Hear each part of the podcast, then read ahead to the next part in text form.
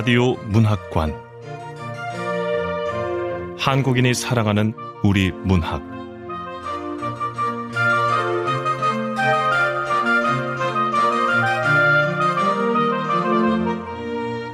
라디오 문학관 오늘 함께 하실 작품은 2018년 이상 문학상을 수상한 구병모 작가의 한 아이에게 온 마을이입니다.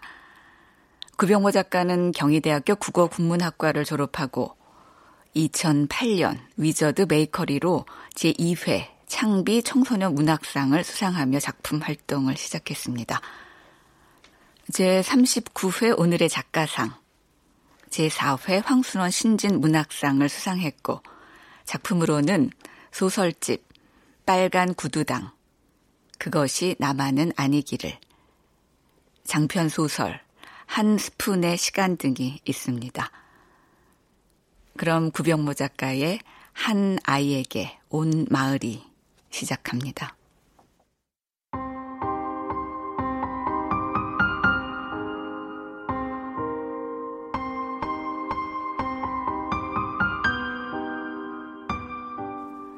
한 아이에게 온 마을이 구병모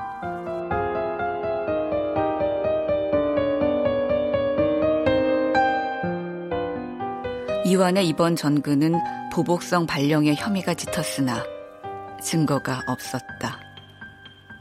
지금이라도 증인을 비롯한 협력자를 물색하고 녹취를 뜨는 등 강압에 의한 서류 작성 여부를 다툰다고 한다면 소송이란 게 의뢰 그렇듯 최소 3, 4년은 내답을 각오를 해야 한다는 뜻인데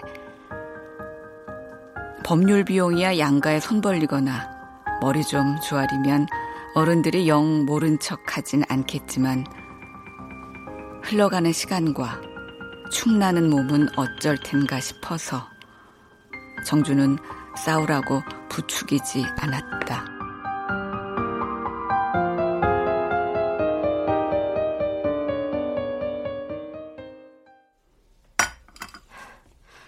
그래도 좀 싸워보지 그랬어. 송서방은 잘못한 거 없다며. 아, 괜히 소송하다가 뱃속에 애기한테 무슨 일 생기면 어떡해요. 이제 4개월인데. 그리고 애 낳으면 생활비 규모가 두 배로 늘어날 텐데 이완 씨 경력에 문제 생겨서 좋을 거 없고. 그래서 정근갈 학교가 전교생이 딸랑 25명? 아휴, 참. 시골 분교라고 해도 웬만한 학교랑 똑같아요, 엄마. 넌 너도 직장서 쫓겨난 거야? 아, 쫓겨난 거 아니라니까 그러시네. 이 나이에 배불러서 회사 다니려니까 민망하고 눈치도 보이고. 아이고. 그 아무 연고도 없는 시골에서 어떻게 살겠다는 건지. 아휴. 걱정 마세요. 이참에 삶의 반경을 잠시 바꿔보는 것도 나쁘지 않을 것 같아요. 어디까지나 임시로 살 집이라는 생각에 포장이사 견적을 내기 전 무거운 웨딩 앨범을 비롯한 가재 도구와 결혼 폐물, 1톤 트럭 분량의 책을 친정에 맡겼다. 그렇게 짐을 덜어냈는데도 서울에서 편도 5시간이 떨어진 지역, 게다가 산골이라 하니 이삿짐 센터에서는 1박 2일로 견적을 냈다. 1박 2일이요? 당연하죠, 사모님. 그 고속도로 사정하고 관계없이 화물차는 속도 제한이 걸려 있거든요. 어... 그것도 그렇고 그 5시간 차 몰고 그 달린 사람들이 당일로 집 내리는 일까지 가능하겠어요. 아, 저 그래도 이사 비용을 두 배로 달라는 건 너무 하시네요. 아, 그럼 이렇게 하죠. 손 없는 날 명목으로 받는 추가 금액은 빼드리는 걸로. 됐죠? 이사 날짜는 정했으나 학교 코앞에 곧바로 이사를 들어갈 집이 없었다. 워낙 인가도 드문드문 있었던 데다 갑작스러운 이사라 즉시 입주가 가능한 곳을 찾았는데 몇 군데 있는 빈집은 폐가 아니면 흉가였다. 그래서 선택된 곳이 학교에서 차로 15분 거리만큼 안쪽으로 들어온 곳에 자리한 이 집이었다.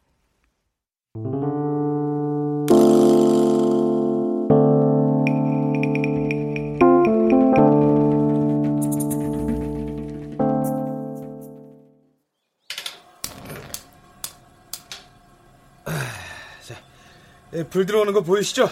사용 안 하실 땐 밸브 꼭 잠그세요. 아, 전 왜 LPG 가스통 보면 겁부터 날까요?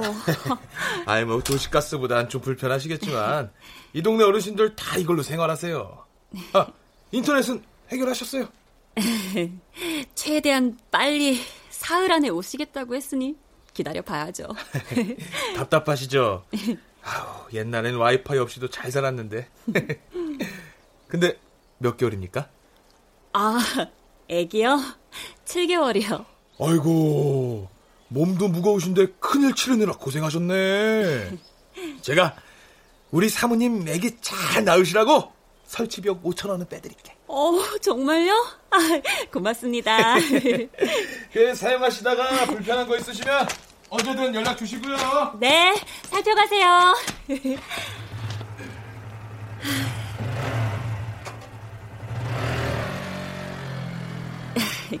시골 인심이 이런 건가? 첫 출발이 나쁘진 않은데? 이사와 관련된 이 모든 실무는 정주가 홀로 전투적으로 진행했다. 이화는 원치 않았던 근무지 발령으로 인해 아직까지 넋이 반쯤 나간 상태였고 학교와 무슨 관계인지 모를 지역 어르신들께 안면을 트는 중이었다. 애기야, 힘들었지. 아, 종일 서 있었더니 엄마도 힘드네. 염려했던 것보다 집 상태는 양호했다. 특히 과거에 창고로 썼던 작은 별도 건물이 마음에 들었다. 경력 단절을 피할 길 없으나 회사 시절 뚫었던 인맥이나마 잘 붙들어두면 아이가 조금 자란 뒤 디자인 외주를 받는 일도 꿈만은 아닐 터. 그럼 그때 가서 작업실로 쓸 수도 있겠는데? 그러자면 감각이 뒤떨어지지 않도록 꾸준히 공부를. 그런 생각을 하며 집 안으로 들어설 때였다. 웬 백발의 노부인이 빤히 이쪽을 넘겨다 보고 서 있었다. 어, 누, 누구세요?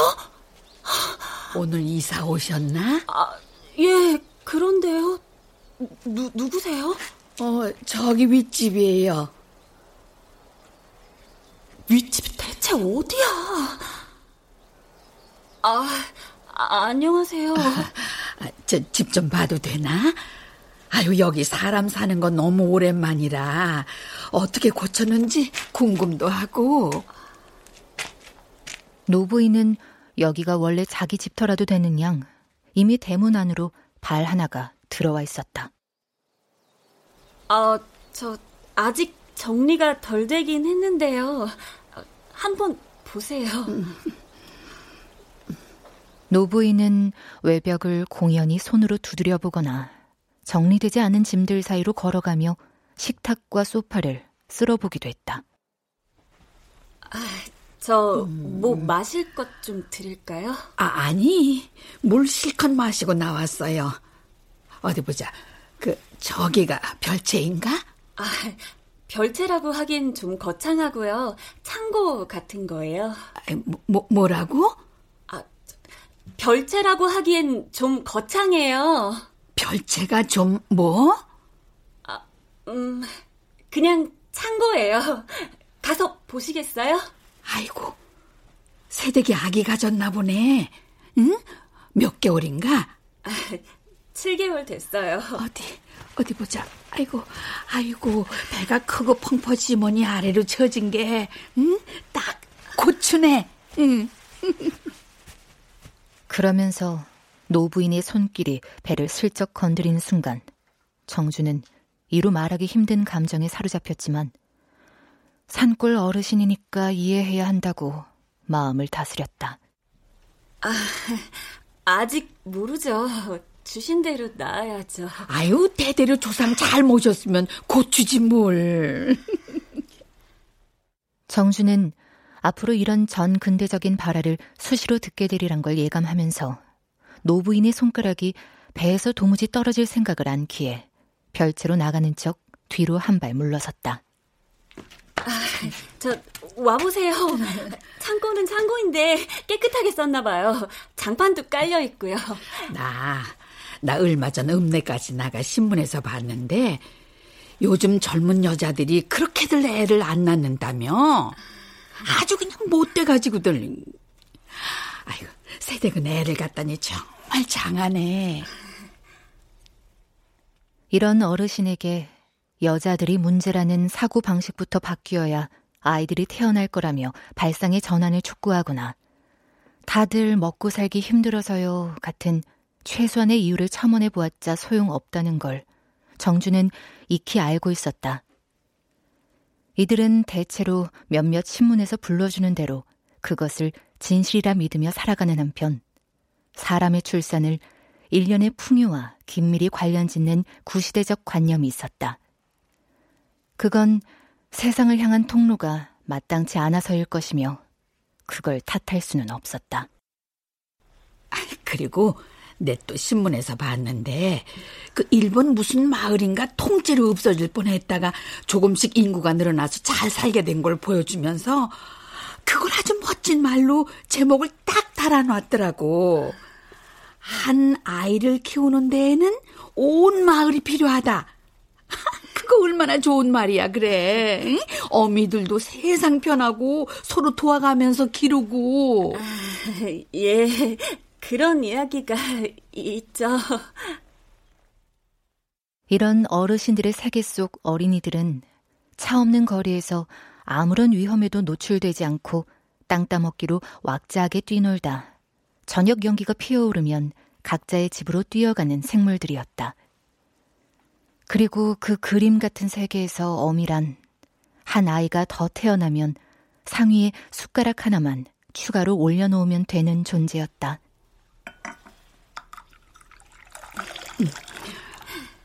바깥 서방은 무엇이고? 아, 뭐 그냥 아이들 가르쳐요. 음. 아, 학교 선생님이신가? 예, 예, 뭐 그렇죠. 초등학교? 중학교? 아이, 고, 고등학교? 초등학교예요. 아, 그렇지. 면소재 지 나가면 교차로 있는 거긴가 보다. 예, 예. 재작년까지만 해도 우리 마을에도 거기 다니는 아이 하나 살았구먼. 그의 아빠가 매일 아침 실어 나르다가 애가 중학교 올라가니까 도저히 안 되겠다고 이사를 가대. 아, 예. 이사를 왜 갔지? 하, 그나저나 이 양반이 왜 안 가? 아유, 음, 젊은 세대기 이사해서 힘든가 보구먼. 몸도 무거운데 이제 쉬어요. 아, 예. 정리 좀 되고 다음에 날 잡아서 남편더러 인사 다니라고 할게요.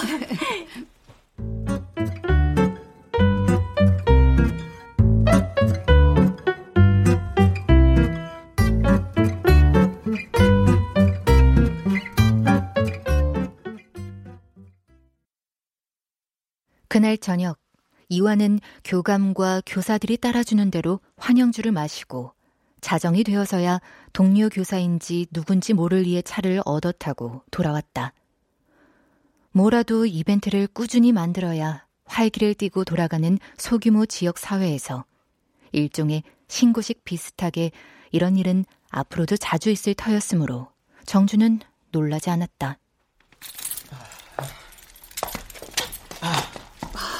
또 어디가 휴일인데? 아, 교감이 무슨 마을 공공사업 문제로 보자고 했어.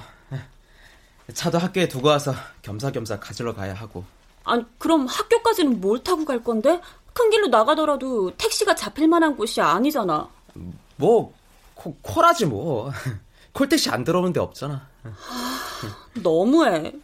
공휴일인데 안 그래도 지금 봄방학 기간이고 신학기 맞춰서 출근해도 그만일 걸.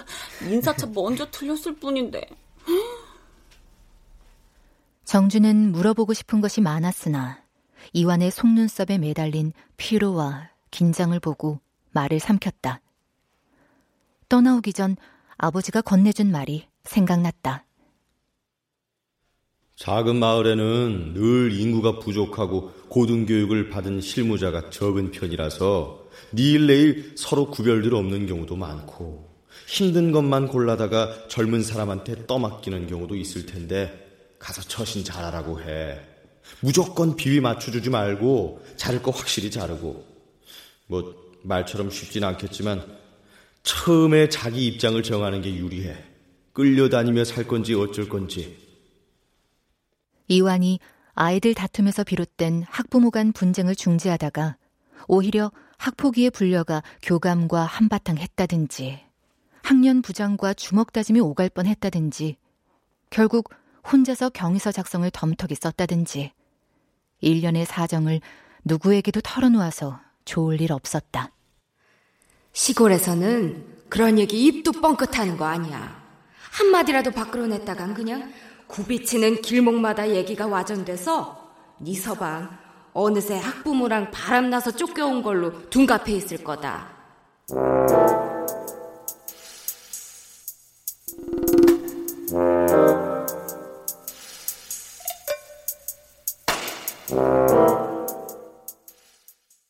이삿떡은 정주가 집집마다 찾아다니며 돌렸다. 들르는 집들마다 처음에는 젊은 여성의 둥그런 배에 주목했고, 다음으로 그녀 입에서 나오는 표준어에 대면대면했다가 정준의 부부가 농사 지으러 완전 귀촌한 게 아니라는 사실을 알자 반색하며 좀 앉았다 가라고 권했다.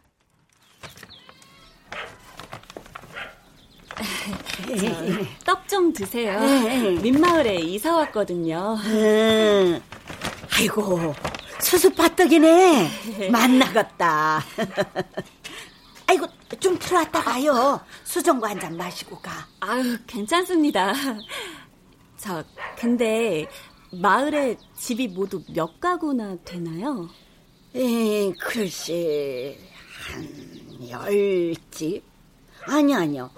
한 스무 집 좀 되겠네. 빈집도 많고. 응. 어, 떡을 괜히 많이 했나 봐요. 아이, 그럼 뒀다 먹으면 되지, 뭐. 아이, 그나저나, 저그, 저, 신랑이 학교 선생님을 하면서, 아이고, 교육자라니, 아유, 대단하셔. 아, 저, 그, 그걸 어떻게. 응, 저 윗마을 김 여사한테 들었어? 아, 네. 대견하기도 하지. 아이고, 서울 아가씨가 남편 믿고 이렇게 총구석까지 오고, 애까지 베고서, 아이고, 여기 사람들 모였다 오면 세댁 칭찬이 잦아요. 이 마을 어느 노인 할 것 없이 자기들 딸이나 며느리라도 되는 듯 어깨를 쓸어내리고 등을 두드렸으며 그때마다 정주는 어깨를 살짝 움츠리면서 상대가 내민 손이 민망하지 않을 만큼의 거리를 가능한 한 유지했다. 그 과정에서 포도밭 미니 슈퍼에는 이틀째 찾아갔다가 허탕을 쳤다. 계세요? 아무도 안 계세요? 아, 이상하네. 물건들도 진열돼 있고 트럭도 있는 걸 보면 장사를 하긴 하는 것 같은데.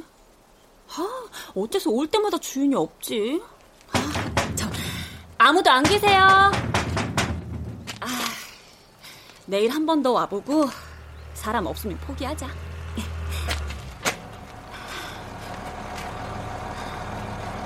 애기 엄마! 어? 뭐 사시게? 아, 살 거 아니고요. 떡이요, 이삿떡. 에? 그 집은 예, 뒤로 한 바퀴 빙 돌아가서 사람 불러야 나와. 가서 문 두드려 봐. 있을 거요. 어머, 그럼 가게 뒤편에 있는 게 집이에요? 어, 저는 창고인 줄 알았어요. 아니야, 아니야, 아니야. 사람 살아. 그 가게 주인. 어머, 감사합니다.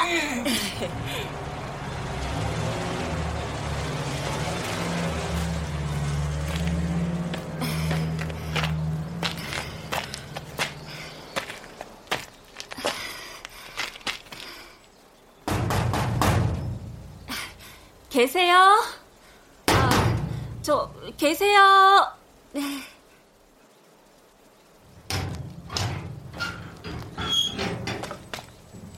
누구요?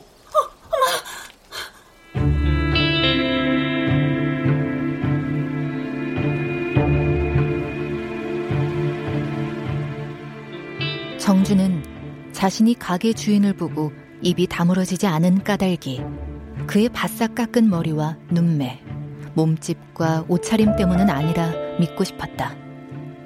사실 그는 15년 전 극장가에 창궐하던 조폭 영화에서 5분도 등장하지 않아 기억에 남을 일 없는 똘마니 살을 오려낸 것처럼 보였고 한쪽 눈두덩 바로 아래 5cm가량 꿰맨 자국은 조직이 와해되어 이 고적한 마을에 은신하며 살아간다는 배경을 담고 있을 법했다.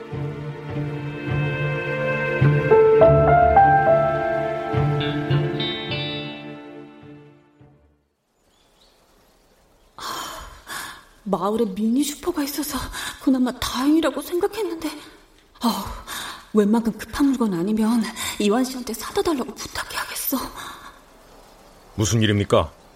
아, 저, 저 저기 위쪽 이, 이사를 아, 저 아, 앞으로 잘 부탁. 이게 뭡니까? 아, 떠, 떡이요. 이사 떡이요. 잘 먹겠습니다. 아, 네. 그, 그럼 저 아, 아 안녕히 계세요.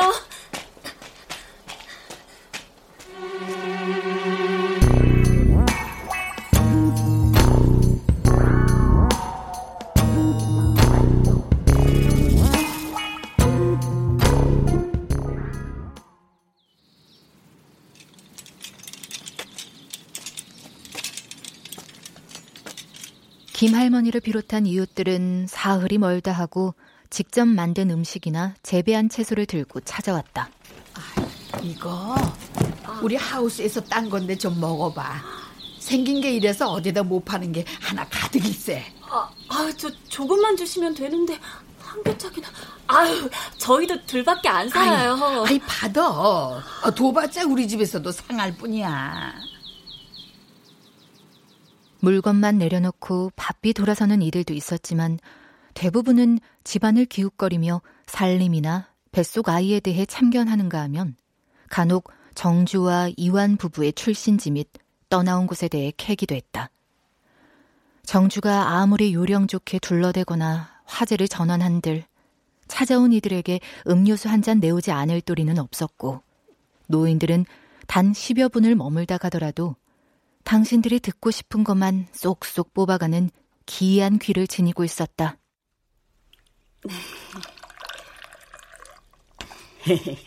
다 먹고 또 얘기해.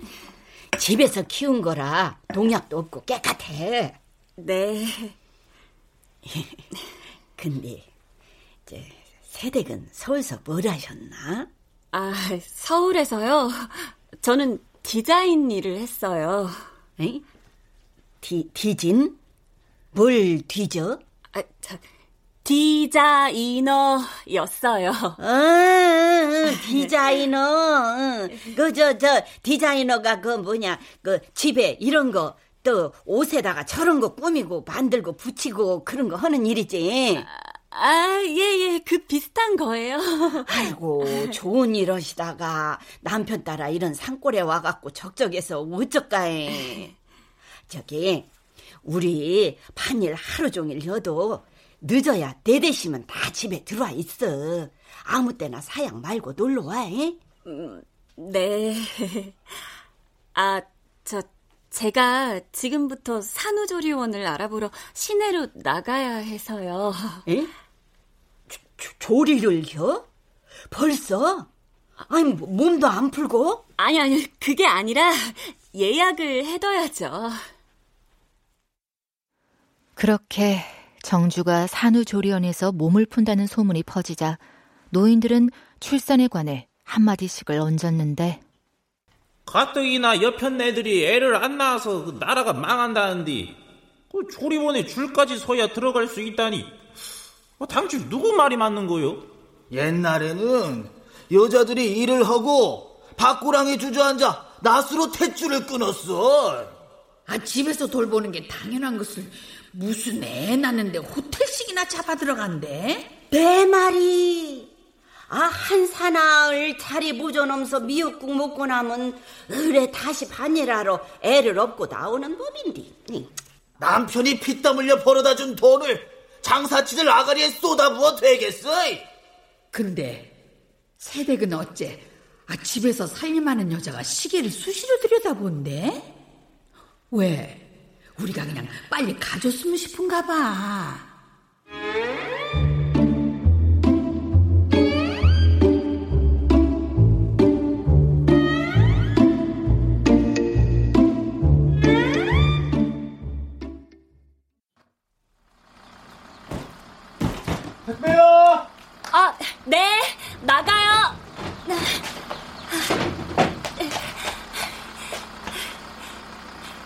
그 전 회사 동료들과 친구들에게 집 주소를 불러준 뒤부터 이틀에 한 번꼴로 출산 준비 선물이 배달되었다.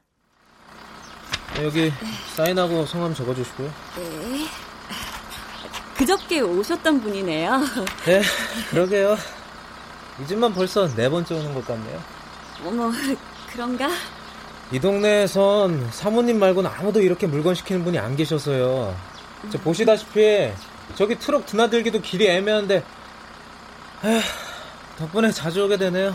아, 아, 저, 죄송합니다. 제가 출산을 앞두고 있어서요. 선물은 한날 한시에 도착하는 게 아니라 어느 날은 아기 이불, 이튿날은 수유 쿠션, 베넷 저고리, 헝겊 딸랑이, 원목 아기 침대.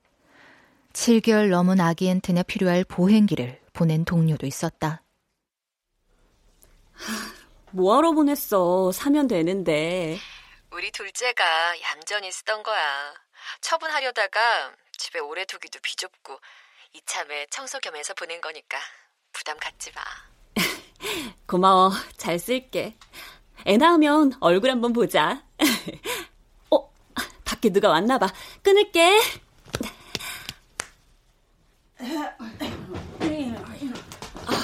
아, 아, 오셨어요. 저 무슨 일로? 아니, 아이고 젊은 남자들이 세댁 혼자 있는 집을 자꾸 들락거려서. 아, 택배 기사님이요. 택배? 어. 아니, 근데, 뭔 물건을 그렇게 많이 사들여? 집에서 얌전히 출산 준비나 할 일이지. 그러게. 아, 남편 봉급이 그렇게 많지도 않을 테구만. 음. 아니, 저, 제가 산 건 아무것도 없어요. 태어날 아기한테 친구들이 보내는 선물이라고요. 설령 남편의 봉급으로 샀던들, 그게 당신들하고 무슨 상관이죠? 에이, 그렇구먼. 아, 그럼 쉬어요. 갑시다, 우리. 그, 그러지 뭐. 자, 가, 가, 가, 가자.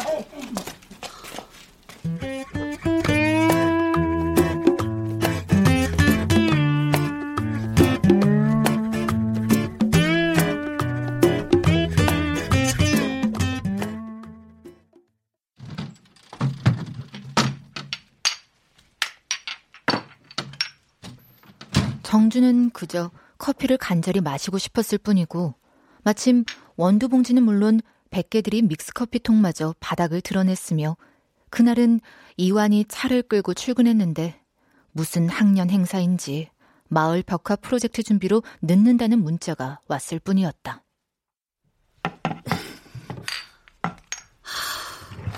아, 커피가 다 떨어졌네. 미리 좀 사다 놓을 걸. 아, 미니 슈퍼! 평소 걸음이라면 15분이지만 막달에 접어든 무거운 몸으로 정주는 내리막길을 20여 분 걸어 포도밭에 이르렀다. 뭐라? 오늘은 문이 열려있네? 불도 켜져 있고. 미니 슈퍼 안에는 주인 최 씨가 카운터에 앉아 있었다. 미니 슈퍼 주인을 최 씨라 부른다는 것도 마을 어른들이 뒷담화 비슷이 알려준 것이었다. 빵에 들어갔다가 한 10년 살고 나왔대. 어, 그 양팔인지 등짝인지 문신이 있대, 용문신. 그래서 한여름에도 반소매 흰 옷 입은 걸 못 봤다면 할만하지. 그 눈 밑에 찢어진 흉터. 그게 그, 이, 흑룡파 시절에 조폭끼리 벌인 로터리 난동의 칼자국이라네. 바이올린 소나타 5번 봄입니다.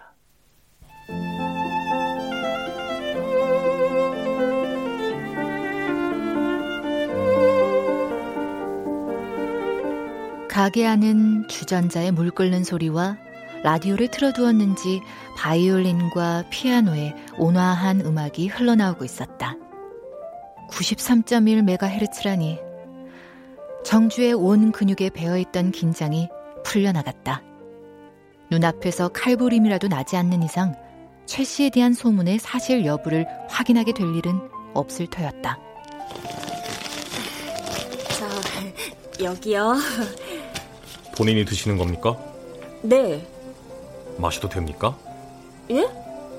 아, 아, 아 저, 그럼요. 4개월만 지나도요. 안정기에 접어들어서 하루 두 잔, 그것도 꺼림직하면 한 잔까진 괜찮아요. 그전엔 최소 다섯 잔을 입에 달고 살았다고요. 이런 거 말고 새까만 걸로. 에스프레소, 아메리카노, 터치 정말 아무 상관 없어요. 의사도 할 별말 안 했다고요. 엄마 될 사람이 무슨 커피야. 애 한테 해롭게 웬 커피? 같은 소리를 삼시세끼 인사처럼 건네며 핀잔 주던 어르신들을 떠올리며 정주는 지레 쏘아댔다. 원래 취향이 그러시면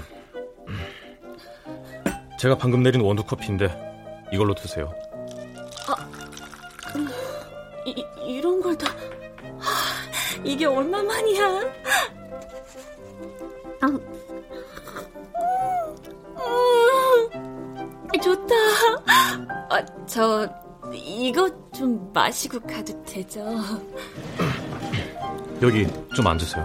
아, 고맙습니다. 저 시루떡 잘 먹었습니다. 아우, 별 말씀을요. 한참 전인걸요. 커피 참 맛있네요. 천천히 드세요.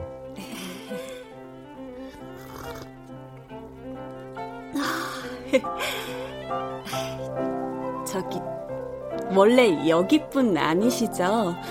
아닌 것 같아요. 뭐 피차 마찬가지일 듯 합니다. 그렇죠. 저도요. 그런데 이렇게 조용한 데서 잘 지내치세요? 잘 지내는 게 뭔지에 따라 다르겠죠. 아마 최 씨는 그저 지내기만 하면 됩니다 같은 말을 뒤이어 붙였을 테지만 정주는 그다지 귀담아 듣지 않고 있었다. 정주는 어차피 오랫동안 알고 지낼 사람이 아니라면 그의 눈밑 상처의 배경에 관심을 갖고 싶지 않았다. 그것이 타인에 대한 최소한의 예의라 믿었고 동네 어르신들을 그동안 보아오면서 깨달은 타인에 대한 가장 바람직한 자세였다. 그때 밭일을 마치고 돌아오던 윤 할머니가 길가 건너편에서 이쪽을 유심히 들여다보는 시선을 정주는 알아차리지 못했다.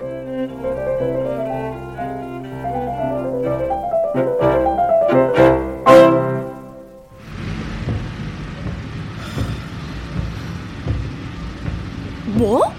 깡패 새끼라고. 누가 그래? 아, 동네 사람들은 다 그렇게 알고 있던데 뭘. 가까이 가지 마. 아 그리고 너는 어떻게 된 게 밖에 하루 종일 나가 있는 내가 그런 소리 듣게 만드냐? 참나. 아 아니.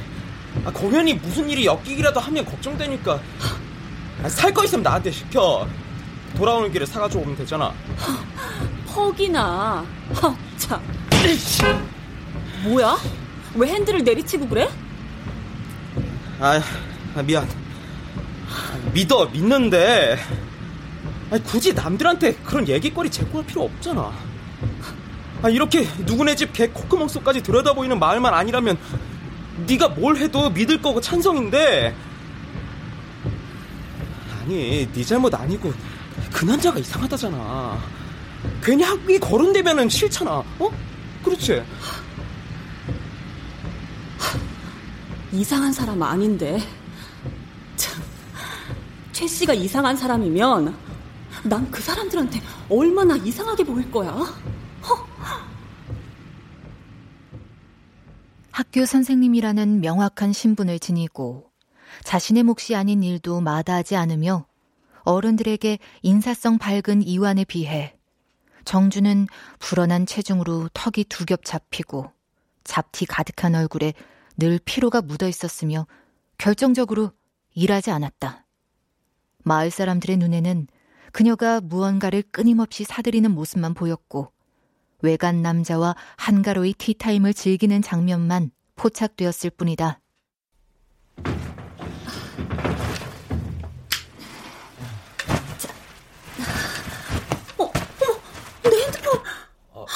잘 찾아봐. 아, 어, 없어. 가만, 내가 전화 한번 걸어볼게.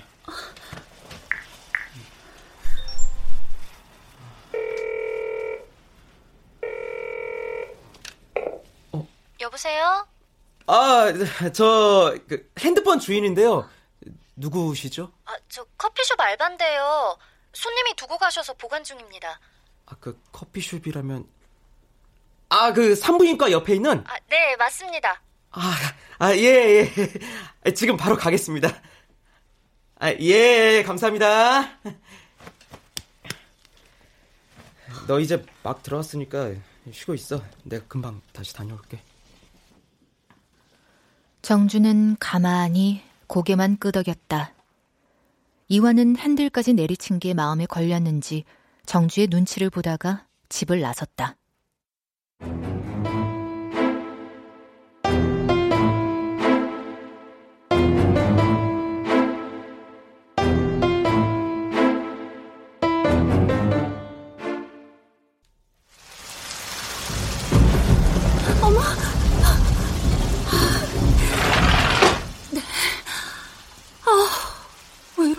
불안하지? 아, 이인은 왜 여태 안 와? 가는데 20분, 오는데 20분. 비 때문에 천천히 달린다고 해도 1시간 거리인데. 아, 2시간이 넘었잖아. 정주는 점심 때 먹은 게 얹힌 듯 뱃속에 싹을 틔운 불안이 술렁였다. 이완을 기다리다 못한 정주는 전화를 빌리기 위해 이웃집 문을 하나하나 두드렸다. 저 계세요? 김 여사님! 저 계세요? 다들 밭에 가셨나?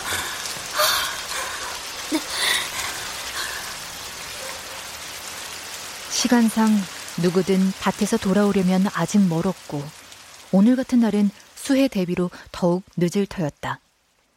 뱃속 아이만 없었다면 이 정도 높이에 담은 타 넘어서 남의 집 전화를 실례했을 테지만 지금은 누구든 돌아올 때까지 서성이며 기다릴 도리밖에 없었다. 그때였다. 아, 어, 어, 어, 어떡해. 양수가 터졌나봐.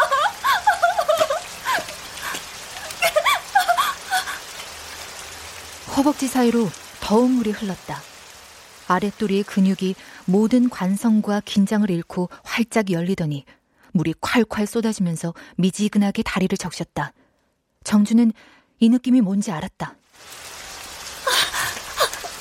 택시, 아, 아니, 아니, 119. 그런데 전화가, 아, 전화가. 아, 이는 왜 안 와? 우산, 내 우산! 돌풍에 뒤집힌 우산은 갈빗대가 꺾인 채로 어디론가 날아갔다. 정주는 엉덩이에 힘을 풀고 최대한 보폭을 크게 하여 뛰다 말다 하면서 내려갔다. 펑 터져 나온 물이 흐르더니 길 곳곳 옹당이진 빗물에 섞여 들어갔다.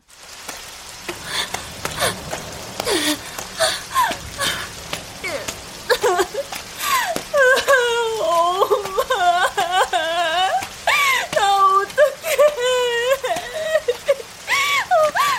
이들 애기가 나오겠다면. 아, 이완씨, 어디 있는 거야?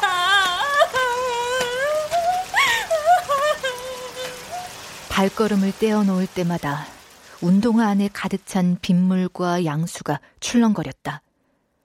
속눈썹 끝에 알알이 매달린 빗물이 시야를 방해했으며 저절로 턱이 떨려 눈앞의 나무와 길은 위아래로 흔들렸고 가랑이 사이 밀려 들어간 대로 착 들러붙은 치마가 발목을 붙들었다.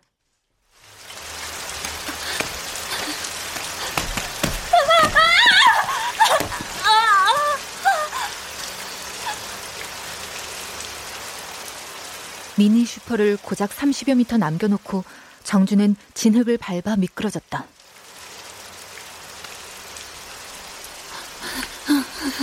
저, 저, 전화, 전화 좀 주세요. 전화. 기어가서라도 전화를 써야겠는데 몸을 일으킬 수 없었고 목소리가 나오지 않았다. 눈꺼풀 안에 들어찬 빗물이 따가웠고 눈이 자꾸만 감겼다. 그때였다. 사모님. 노란 비옷 차림의 최 씨가 다가와 정주의 팔을 붙들었다. 제 어깨로 물에 젖은 무거운 몸을 부축하고 마지막엔 힘껏 들어올려 트럭 조수석에 태웠다. 가만히 계십시오. 안전띠 채워드리겠습니다.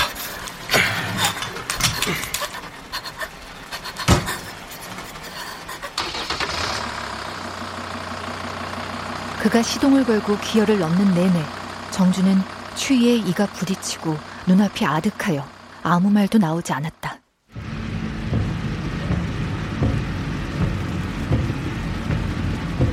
그저 차가 달리는 동안 눈에 고여 출렁이는 물방울 너머로 그의 희부연 옆모습만을 바라보았다. 몇 개의 과속 방지턱을 넘으며 배가 흔들리지 않도록 감쌌을 때 어느새 히터가 들어왔고 정주는 점점 감기는 눈꺼풀에 더 이상 힘을 주지 않았다.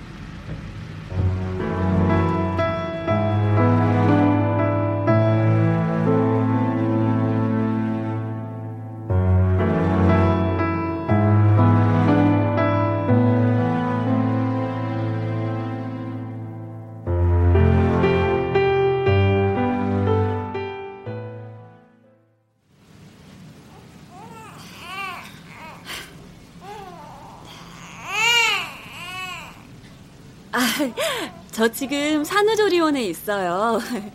이사님도 잘 지내시죠? 아, 저 다른 게 아니고 지난번에 왜 경력 좀 있는 사람 찾으셨잖아요. 그 자리 제가 가면 안 되나 해서요. 아, 아니 최대한 민폐는 안 끼칠 거예요.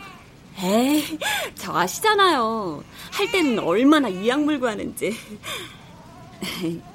우리 뻥이 다 아는 사이에 이사님도 지금 한창 자리 잡으실 타이밍인데 그 보수로 그만한 경력자는 구하기 쉽지 않은 거 아시죠? 아, 저 출퇴근이나 야근 특근만 가끔 조율 좀 해주시면 서로 어떻게든 아, 예. 당연히 생각할 시간 필요하시죠. 그 정도는 알죠. 저 그러면 검토해 보시고 연락 주시면 감사하겠습니다. 해온다. 저또 연락 드릴게요. 고맙습니다. 어우, 아가, 아가, 울지 마. 우. 엄마가 너 놔두고 통화해서 불안했어. 어우.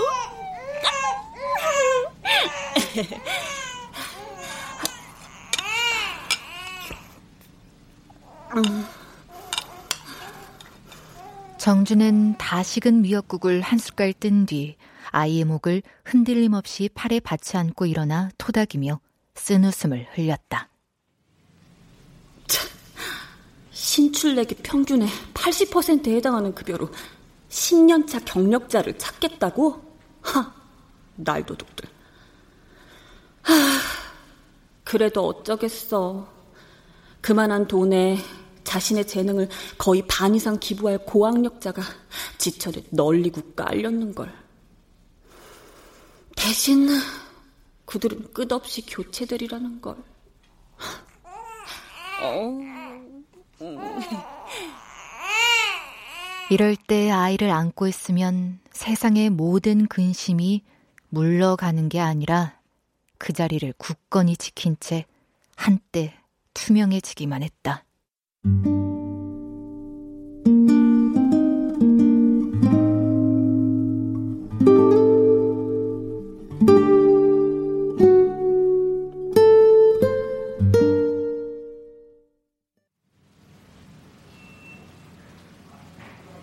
정준은 시내 병원에서 눈을 떴다. 그곳은 평소 다니던 병원이 아닌 좀 더 큰 종합병원이었으며 양수가 터진 정주를 위한 최 씨의 현명하고 순발력 있는 선택의 결과였다. 뭐? 너 방금 뭐라고 했니? 다신 그 마을로 돌아가지 않을 거라고요. 다시는. 아휴, 아휴. 정주의 통보에 이완은 말문이 막힌 채 정주를 노려보기만 했다. 장모가 있는 자리여서도 그랬지만 몸을 푼 지 얼마 안 되는 산모와 병원에서 고성이 오고 가봤자 지역 좁은 바닥에서 자기 얼굴만 깎아먹는다는 최소한의 예상은 되는 것이었다. 미안해. 그렇게 중요한 순간에.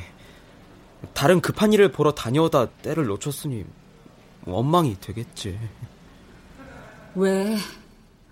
또 문제의 깡패 새끼라는 자가 날 이리로 실어 날랐는지 병원에서는 최 씨를 남편이라고 일시적으로 착각하진 않았겠는지 묻고 싶은 게 많을 텐데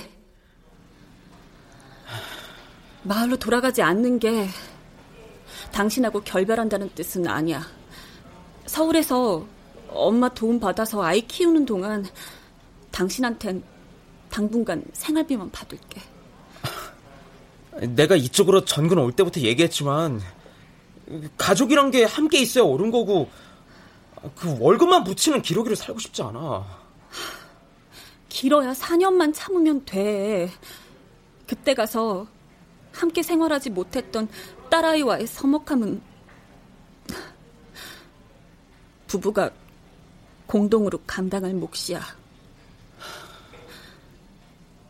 그 어떤 불편도 부작용도 정주가 원하는 시간에 원하는 장소에서 원하는 모습으로 원하는 사람과 함께 있지 못하는 것보다는 나았다. 근데 최 씨 얼굴이 왜 갑자기 생각이 안 나지?